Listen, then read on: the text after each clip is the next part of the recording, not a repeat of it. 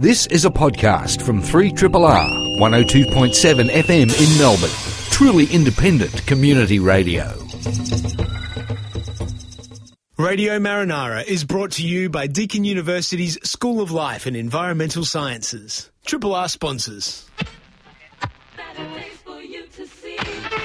In an octopus's garden. The real story of the ocean depths begins where you left off. Wonders that defy my powers of description. The secrets that are mine alone. That a place for you to see.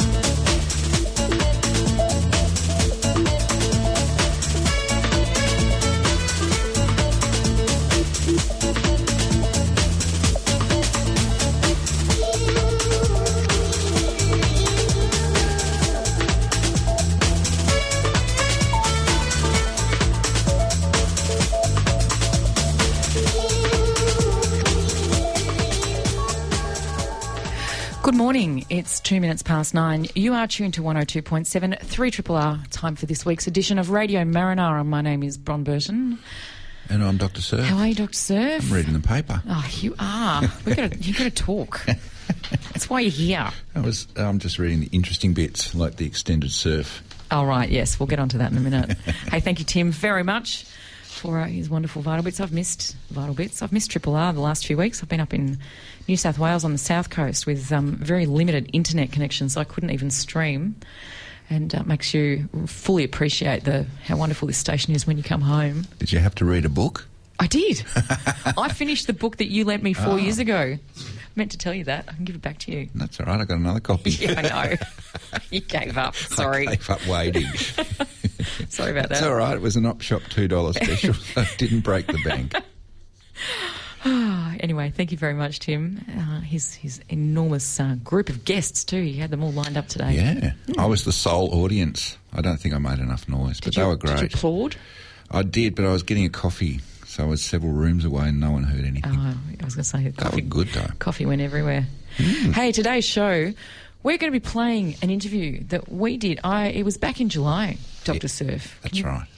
With Bill Finnegan.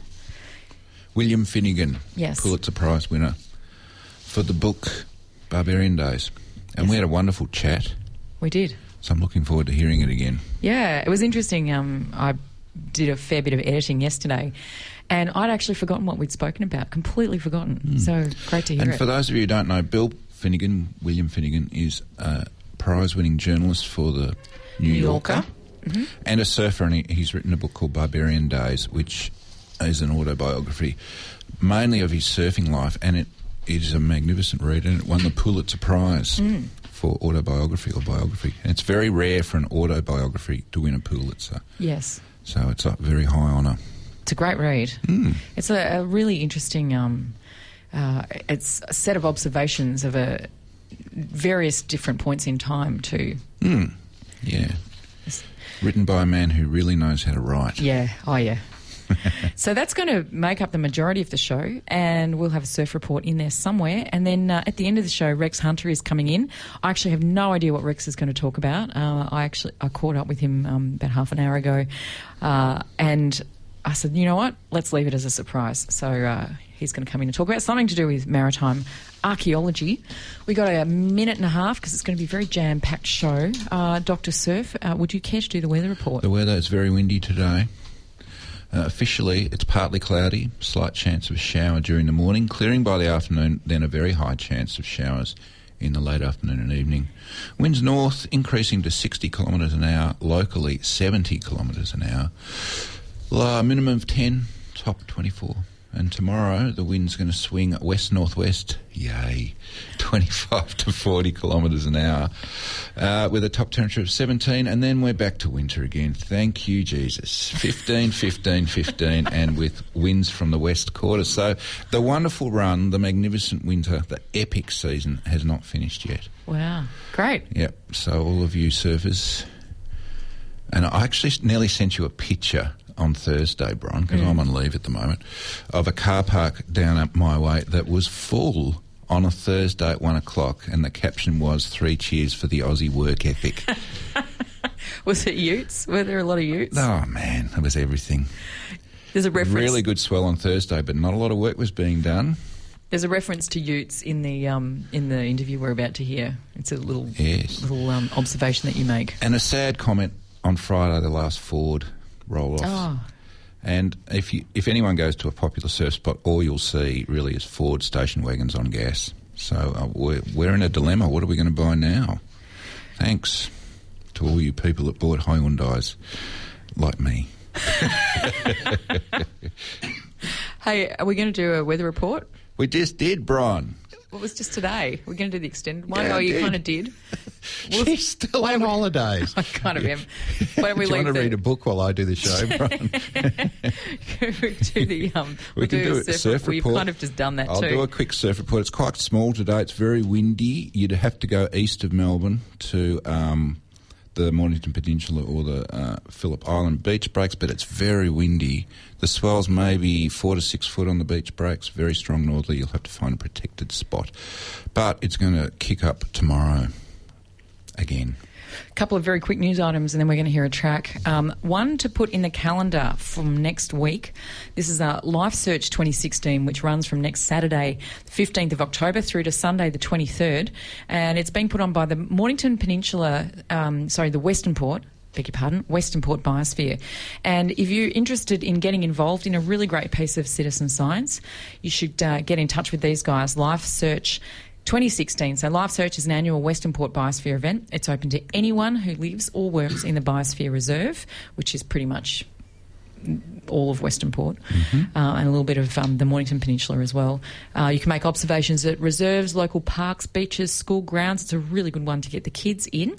And all of the data gets uploaded to the Atlas of Living Australia database. So if you want to get involved, our best person to contact is Karen Spray. Her number is 59792167. That's only on Tuesdays and Thursdays. Or you can check out their website, which is biosphere.org.au, and then you can follow some links through to Life Search. So a good one to put in the calendar. Another quick mention, thanks to Cass Philippou, our former maritime archaeologist here on Radio Marinara, sent through a link this morning. Interesting research being done in Tasmania. They reckon they finally cracked that it's the holy grail of lobster or crayfish aquaculture. I reckon they're finally going to be able to actually grow them from very, very juvenile stage in the lab. So we'll have farms. Well, I don't know if that's such a good thing either. Herding lobsters. Yeah. So stay tuned for more information, but they're very happy about some developments in that area. Over the last few decades, some great fictional written and film works have been made to capture what it means to be a surfer. Tim Winton's Breath in 2008 and Albie Fouson's Morning of the Earth from 1971 each gained nods from surfers around the world at doing a good job at capturing the essence of the wave-driven life. Our next guest has gone one step further in presenting real life as a surfer by documenting his own life in a memoir of his time spent travelling the world, hunting for great surf throughout the South Pacific, Asia, Africa, here in Australia and more. Bill Finnegan is a well-known investigative journalist for The New Yorker, also a lifelong surfer. He joins Dr. Surf and me now to talk about his Pulitzer Prize-winning autobiography, A Barbarian Life, and how he manages his double life of surfer and normal person, whatever that is. Good morning, Bill. Good morning. Welcome to Triple R and to Radio Marinara. Just delighted to be here. Well, it's great to have you here. First up, congratulations on the award. Thanks. Is that something you were expecting, or did it come as a bit of a surprise? No. In fact, they don't give Pulitzers for memoirs very often at all, so... Not at all. Now, Dr. Surf and I have come to your book from completely different angles. Me as someone who lives for the beach and the sea, spent my life around it but never managed to master surfing. Dr. Surf is someone who's had, I think, a similar life experience to you from what I've read.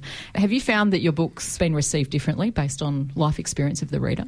Yes, completely. It's very much written for the general reader, not for surfers. But it's almost like readers who surf are easy. I mean, we're interested in the same things. We speak the same language.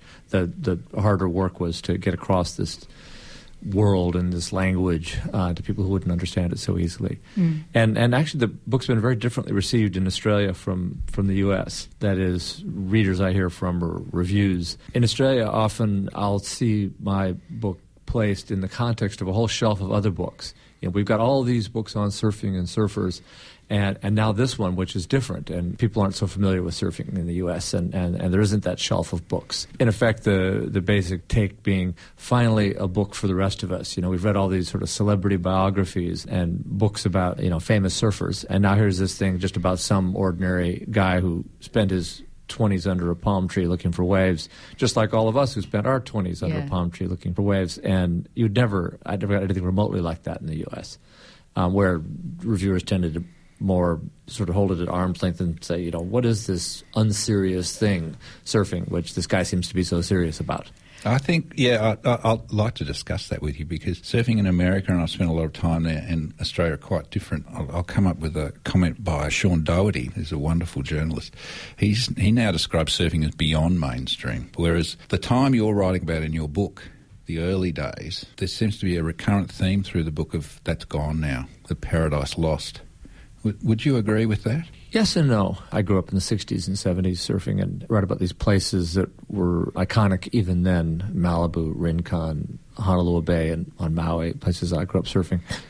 And they were horribly crowded then. And people assume, you lived at Honolua in 1971, must have been paradise. Not at all. It was. I mean, the wave was magnificent, still is, but the crowds were terrible and still are. So there were a few places I lucked into kind of early in their great surf spots before they were well known. So those have that quality of paradise lost, it's true. But there are plenty more spots out beyond the fringes of what's known, or places that people have kept quiet about.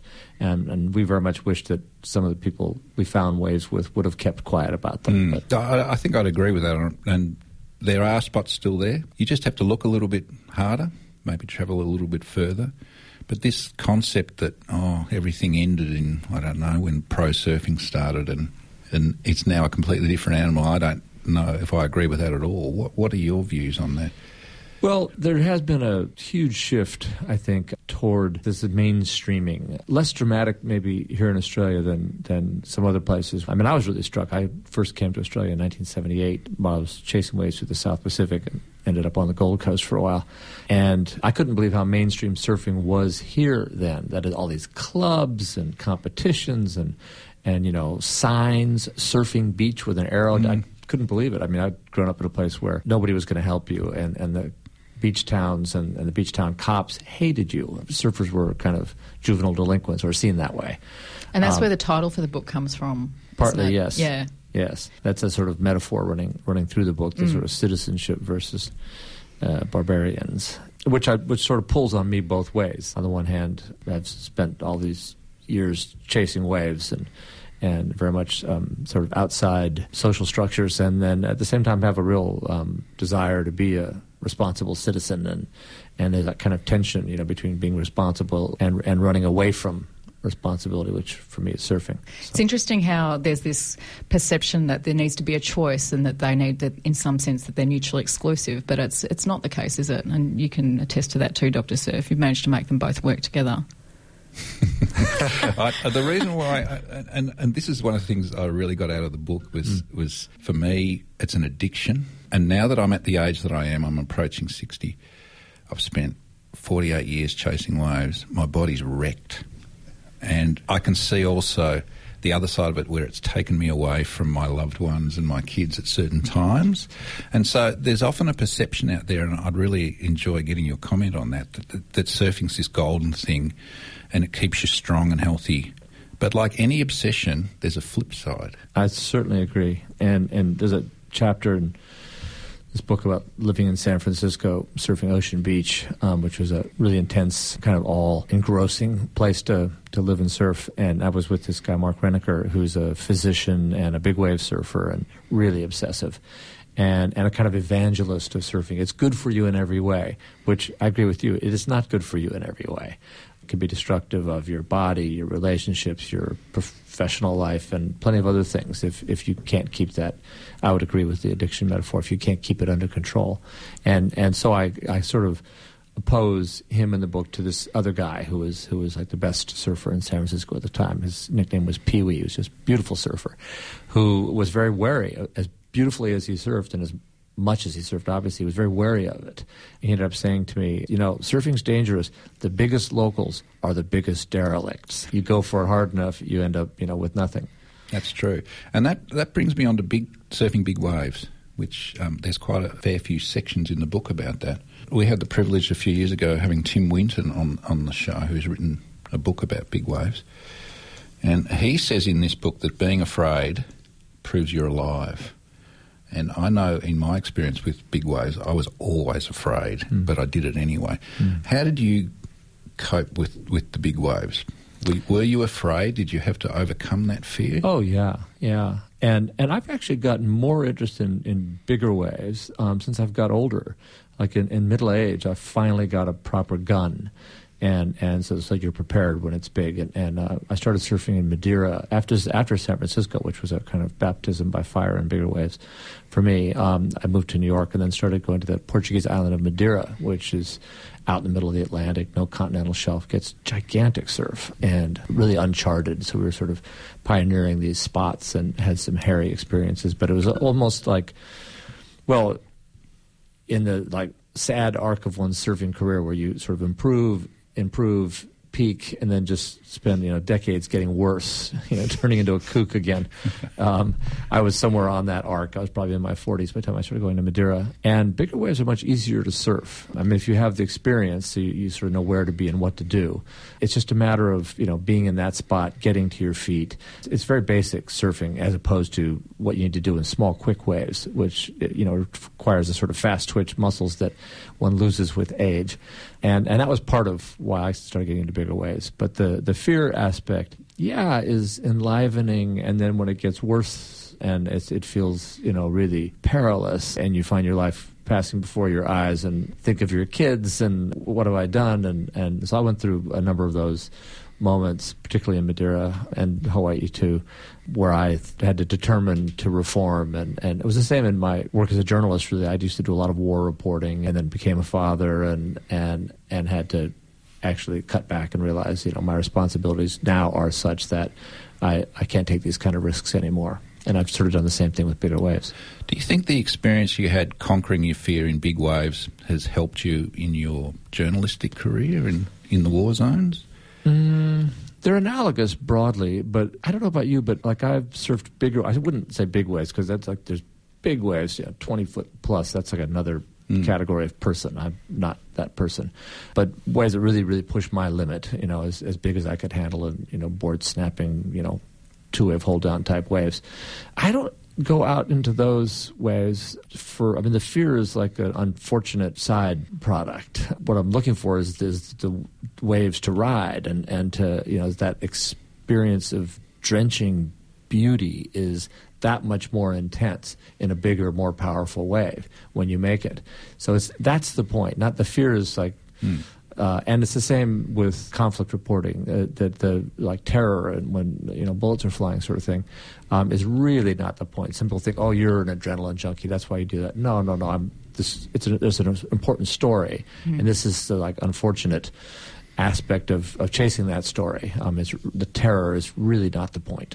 You're in an environment that's so extreme in big waves, and I always think that 99% of the human population would probably die in these situations, but we're out there and we're reasonably comfortable with it. And it's that part of that the great lure of surfing is it puts you in these natural environments that sometimes are so extreme, you just think, I would never be here if I wasn't addicted to this thing, and what a gift it is that I'm here with my friends, seeing these incredible mountains of water come towards. Yeah, you use that word seeing.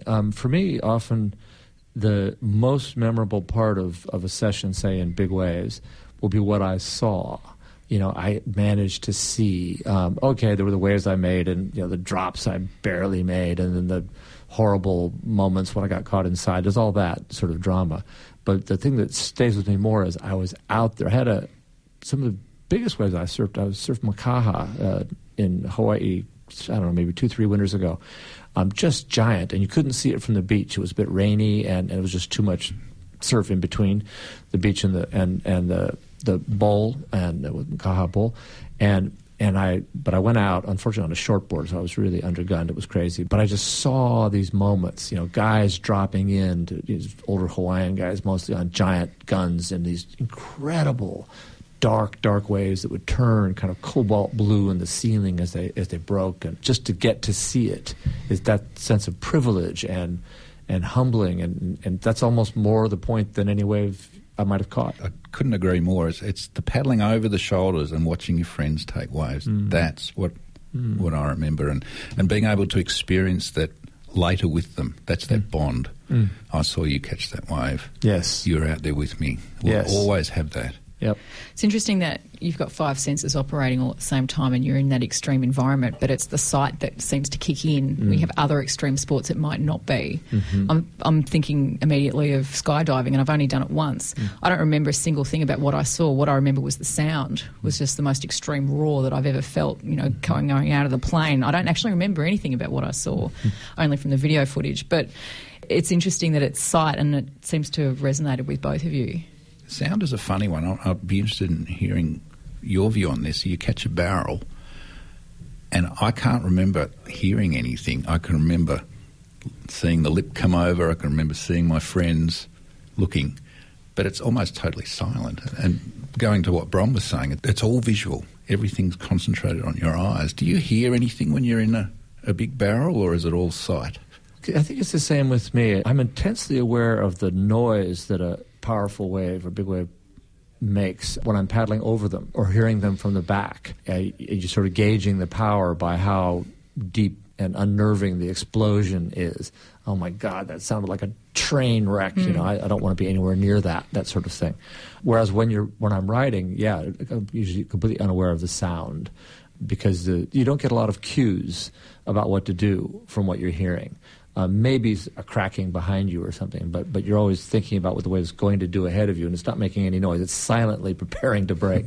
So it's much more visual. And I really relate to that feeling. I remember sitting out the back, a set had come through, and you'd feel this thud, and it'd go through the water while you're paddling to get over a bigger one, and you think, oh, it's big today. Yeah. I wanted to ask about that obsession that you were just talking about. We mentioned earlier Albie Foulson and Tim Winton, who've both captured it in a fictional sense. Can you think of another example of where a recreation or a sport has that kind of power to set or change the course of someone's life? I'm sure they're out there, but there's something particularly unique about surfing. Is it that connection with the natural environment that makes it quite unique? That's a lot of it. Yeah, you're sort of deeply involved with this infinite problem that is where every surf break is its own problem presented for you to solve. You know, figure out how this place works, figure it out, read this wave correctly and know what to do. And if you travel for waves, you're encountering new places all the time and going further and further from the sort of beaten path to try to find waves nobody else has, and then you have to figure them out in a hurry. And there's often a real consequence. If you don't, you can get hurt. I'm rock climbing. I'm sure there are other sports, you know, whitewater rafting, I don't know, that take you out deep into nature and deep into this sort of high-stakes problem solving also. But surfing is the one I know, and it does take you so far. I mean, camping and in the back and beyond, trying to solve this intense natural environment and understand it. I don't know any other... I have no experience with other sport. Yeah, that's the problem, Bron, because you're talking to two guys that have only done one thing. We don't have time to do anything else. There's that ability to integrate it into life, though, which I think is what sets it apart. There's this really nice passage, which is from a chapter where you're talking about your experiences in Australia, and it's about when you're talking about Cactus, which is a reef in South Australia. Yeah. And it says, Cactus didn't tempt me as a place to live, but it reminded me of other surf exile scenes I'd run across in Hawaii and Oregon, Big Sur, and rural southwest Victoria. People came for the waves and stayed. They learned the place. They found waves to survive. Some became over time members in good standing of the local community, and others stayed on the margins. But it's that ability to integrate that into daily life that I think maybe doesn't exist for other outdoor type passions, like, as you mentioned, rock climbing. Yeah, quite possibly. Mm. There are rock climbing bums and ski bums and sail bums. Mm. And I think there are actually places my daughter rock climbs, and we've been in the American West, you know, the great deserts and the mountains and so on, and come across these little communities. And I thought, this is so familiar. And she will immediately light up. She'll see these older kids. She's 14. Climbers, I can tell. Look at their hands, you know. Yeah. And they're living out in the middle of nowhere in Utah because of the rocks that are near there. You can do it, integrate the two. And I think the class, at least in Australia, that have done it the best are what we call the tradies. And they're the builders, the carpenters, the electricians. And it's a local joke that you'll know where the surf's good when the utes are there, the pickup trucks, because that's what they know. And they are their own bosses and they work around. And so there certainly is. But the guys that really interest me are the guys such as yourself and Mark Renneker, who are professionals in careers that require a lot of time, a lot of dedication, and yet you can still dedicate yourself to surfing. Let's take Mark for example. How does he do it? He has a very flexible schedule. Yeah. I mean, I studied closely. How does he manage to be in the water for every good session, it seems like? And he worked at various clinics and hospitals. He had a lot of different projects going, patients all over. He started his own kind of business helping people, and he was a cancer education specialist. And so people with, you know, dire medical prognoses, he would take up their cases. But he worked at night. He worked around the tides. I never schedule an appointment for a dropping tide. He was full of that kind of, nostrum that guided his scheduling. And he had places. It was San Francisco with, you know, in between this appointment and that appointment, I will be high on this road and I'll be able to see what the waves are doing. And if it's changing, I'll be able to change that appointment. I mean, he was just juggling like mad. And how about yourself? How do you do it? Do you have blocks of time where you can't surf? Or? Oh, yeah. I mean, I'm off reporting a story in, you know, the Balkans. I definitely am not going to be able to surf. But day-to-day life in New York is also a lot of frantic juggling. You know, the winter is when the waves are best and the days are short and cold, and you have to really sort of plan ahead. The windows of good waves are small. So I'm constantly, you know, deserting my post and telling editors, I need to go think, you know, and don't worry, I'll make that deadline, and then working all night to make up for a day in the surf. You can relate to that, Dr. Surf. Yeah, I certainly can. But we were both interested in what surfing is like in New York. Mm. I spent a little bit of time in New York, but it was in summer, and it's not what you call a surf town. No, it's terrible. So where would you go to surf, and what time of year is the best? Around New York? Yeah. Well, it starts in the fall, our fall, which is coming up, with hurricane swells. Those you can sort of predict and see coming. Everybody waits for them, and the water's still warm. But the main season is winter, these storms called nor'easters that blow by and haul offshore winds, depending on – from Manhattan to the south is New Jersey, and a west wind is offshore there. And to the east from Manhattan, it's sort of a dog leg in the coast there, is the south shore of Long Island, which takes a south swell and a north wind. So depending on the winds, it can get into a great rhythm, you know, sort of every week, good waves through the winter, the storm pattern is such. And more lefts along Long Island just because of the orientation, and rights on the Jersey Shore. And I'm regular foot, so I prefer Jersey Shore on a good day, all other things being equal. And shockingly good. I mean, there's loads and loads of jetties along the Jersey Shore to kind of try to hold the sand in place. So you get these sandbars off the ends of jetties. And these south swells marching up that coast with rights peeling down these sandbars and west winds.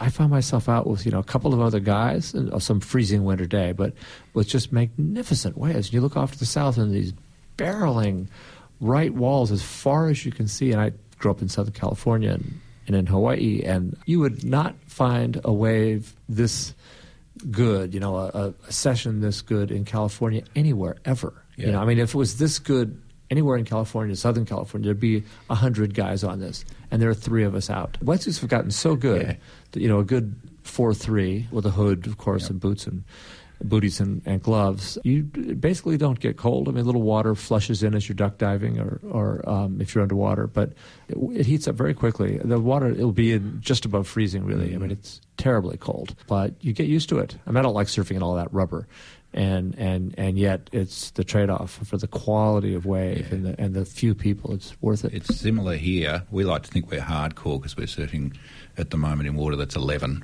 Mm-hmm. Celsius. It's just getting changed that annoys, yeah, me. Same, especially getting changed out of your wetsuit in the wind if you've got no place, and there's snow on the beach and all that. Is the concept of endless summer really an endless winter? Because I'm picking up a theme here that winter is what brings the good waves. Yeah, it's true. That movie cut a few corners. Not really a documentary. I hope people are familiar with it. It was a very, it sort of warped my career goals and that of a whole generation of surfers where I come from. The story of two surfers traveling around the world looking for waves. I was probably 10 or 12 when it came out, and I just thought, I have to do that. We all thought that. And I ended up kind of trying to do it. But it's true that what you're mainly chasing is winter. That's when the waves tend to be better. And it also turns out that wasn't a documentary in many senses. They kind of staged the whole scene in South Africa where they find the so-called perfect wave. Robert August and Mike Hinson, yep, right, two great surfers, but I mean, they were hired for 6 weeks for this. I mean, a filmmaker, Bruce Brown, had the idea, and he hired these two pro surfers of the day who went along and did what they were told and surfed, and that was it. Mm-hmm. And yet we took it as real. Oh, these guys actually, they spent their lives, no, they didn't. Yeah. We did. I mean, I spent nearly 4 years in one stretch chasing waves around the world like they did in Endless Summer, except that was a 6-week photo shoot. Yeah. It's interesting over here, the movie that really affected my generation was Morning of the Earth. We all wanted to live in a tree house and grow our own vegetables and shape our own boards. Mm-hmm. But that didn't work out. Yeah, that movie also influenced us a lot. Are you going to get a chance to have a surf while you're in Melbourne? Because the climate here is probably a little more similar to New York. I flew in yesterday from New York, so I was completely jet lagged, but I found a surf cam immediately, and it actually looked good. Bells, Winky down that side, and I thought, I brought a wetsuit, but it's rather thin. I'm hoping to surf up in Queensland. And I thought, I need a thicker wetsuit, I need a board, I need a car, all that stuff immediately. I did not get it together. I fell asleep. Maybe we'll talk about that later. Yes. Just a couple of things to finish up on. There were moments when I read the book when I just laughed out loud because they were just spot on, perfect. And the one that really springs to mind is claiming it. And for those listeners who don't know what that means when you catch a good wave or you do a good manoeuvre, you do something that's, you know, like a footballer would raise his fist. Mm-hmm. You know, I did that. The one that really struck me, and you nailed this perfectly, was the Australian way of claiming it was to wipe your nose. And as soon as I read that, I said, yeah, that's exactly right. I had no idea. Where did you get that observation from? This guy I surf with in New York, who's a ballet dancer and an excellent surfer, but very, very aware of like aspects of performance. He pointed out to me, look, in a video, watch when the Australian guys come out of the barrel. Every time they'll sort of bow their head and blow their nose as they're coming out of the barrel. I thought, no, that's not possible. He says, and the Americans, watch them. They'll sort of whip their hair. These are guys who are battling not to claim it, not to raise their arms, not to, you know, because of course the coolest thing by far is to do nothing, just act like you've been there before. But he pointed out this pattern, and we started watching, and sure enough, guy after guy, yep, there's the American doing the little hair whip, there's the Australian doing the little nose thing. Oh, look, it's interesting the difference in cultures, because claiming it in Australia is okay. Uh-huh. And particularly with your mates. Mm-hmm. And I'll often see a guy, you know, catch a really good wave or come out of the barrel, and he'll see his mates and he'll just point at him. Yeah. Like this. Yeah. See that? But that's subtle, you know, the little... Yeah, there won't be any, you know, clenched fists and yeah, that's swearing. That's what's so ugly. I'm sure it's not universal, this gesture, but this friend of mine who thinks, what do you look like? Because he makes his living on stage. Here's how you finish, you know, and he's considering, how will I do it as I come out of the barrel at Pipeline? Shall I bow my head? Shall I... And the other interesting thing that I thought was glorious was your description of the Gold Coast when you were there in the late 70s as the workers' paradise, populated by smart mouth diggers with no respect for authority. And I remember that period vividly. And you described it as the most democratic place you'd ever been to. Have you been anywhere since that's matched that? No. That first impression, that was of Australia, which was really more from jobs I was working than from the water. Surfers weren't all that friendly, local surfers. Never happy to see strangers turn up on the Gold Coast. But I worked as a barman in a couple of different pubs and rock and roll clubs, and as a pot washer in a big restaurant kitchen. And that was where I got this sense of egalitarian Australia. You know, Jack's as good as his master. This sort of attitude among the guys I worked with. You know, the owner of the casino was no better than them. In fact, if they saw him, they'd curse him, "You bastard! You know, it's your shout, you rich bastard," and he'd be properly abashed. I was so impressed, but was able to save lots of money and push on to Indonesia. Well, just one final thing that I'd like to talk about is that this thing we do, this beautiful obsession. Do you have any insights as to why we keep doing it until we can virtually no longer walk? I think there is this, I mean, there's sort of gentler aspects of it, the health, the being outdoors, the being in the water, and the kind of lulling and gently pleasing parts of it in mellow ways. But at least for me, I'm still after that most intense part, which gets harder to find as you get sort of older and weaker and slower, but that really kind of ineffable, very powerful experience of beauty, either what you see in the water on a good day, on a big day perhaps, or what you actually get if you're really lucky and it all comes together, what happens on a wave. That experience, I just keep going back to the well trying to find it. It might go a year or two at a time without getting a great, great wave. But when you get it, you think that this is why I'm still doing this. Thanks very much for your time, Bill. Oh, man, it's been a great pleasure to talk. Yeah, it's been wonderful. And enjoy your surfing while you're here. I will. We've been speaking with Bill Finnegan, author of Barbarian Days, A Surfing Life. You're listening to Radio Marinara here on 3RRR. I think without further ado, we're going to welcome Rex Hunter. Good morning, Rex. Morning, Bron. Haven't seen you since Radiothon. I've been out and about. I've been out the back of New South Wales, opal mining. A very short career of a day. That's a long way from there. So it was either very, very successful or not. Well, I still have to work. So. Okay. Now, I mentioned at the start of the program, we actually don't know what you're going to be speaking about today. Surprise. We thought we'd keep it as a surprise. Yes, I'm not going to tell anybody. Have you found the treasure that you've been looking for? I can't tell you that either. You've been mowing the lawn. I've been mowing the lawn. Oh, we found a very big anchor off Williamstown early on in the year with the side scan sonar data we've been collecting. So that was a nice little find. Huge anchor, like stood sort of 1,500 off the bottom. And this isn't just something, it's not something off someone's tinny. It's been chucked off the back recently. It wasn't just somebody's recently discarded rubbish or anything like that. No, it's, I don't know what it's doing there. It's about half of it was buried, so it could have been an old mooring or someone's just ship lost its anchor in the 19th century sometime. Right, so it's old, yeah. Yes. Getting to that point. Admiralty type, yeah. Yes. So what have you got today? Well, I've got lots of surprises. Also, about the jawbone, a great little spot. If you want to jump in there, there's a couple of shipwrecks in there you can dive on as well. Great little site. Water gets pretty clear in summer, warm. Snapper come in there. It's great.